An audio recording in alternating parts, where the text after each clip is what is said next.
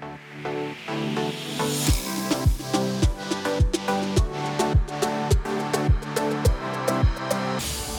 Les individus tiennent-ils compte des générations futures lorsqu'ils consomment des ressources naturelles? Il s'agit d'une question essentielle lorsqu'on s'intéresse aux ressources communes. Si tel n'est pas le cas, il est nécessaire d'identifier les mesures qui pourraient éventuellement modifier les comportements dans le bon sens. Les ressources communes se caractérisent par le fait qu'il est difficile d'interdire leur usage à certains acteurs et leur utilisation par un individu ou par un groupe implique qu'il y en a moins à disposition pour les autres.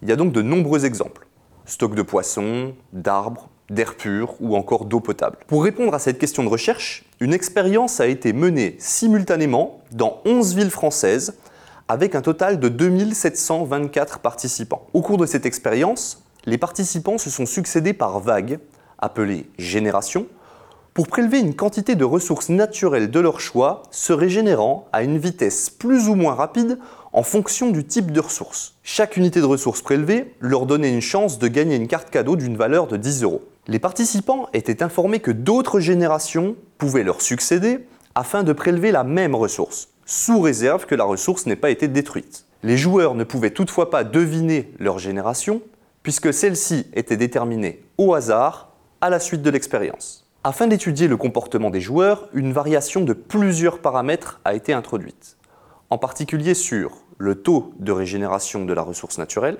l'information dont disposent les participants sur le taux de régénération, ainsi que l'échelle à laquelle la ressource est prélevée.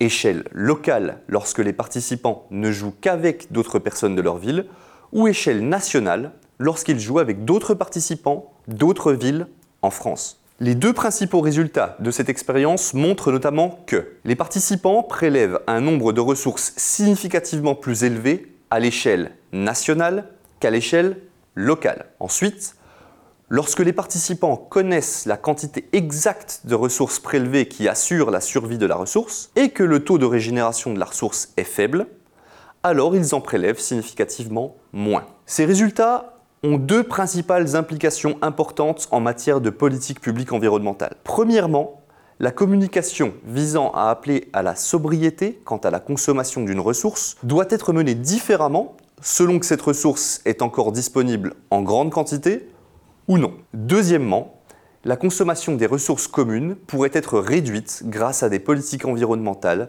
visant à partager les ressources communes à de plus petites échelles.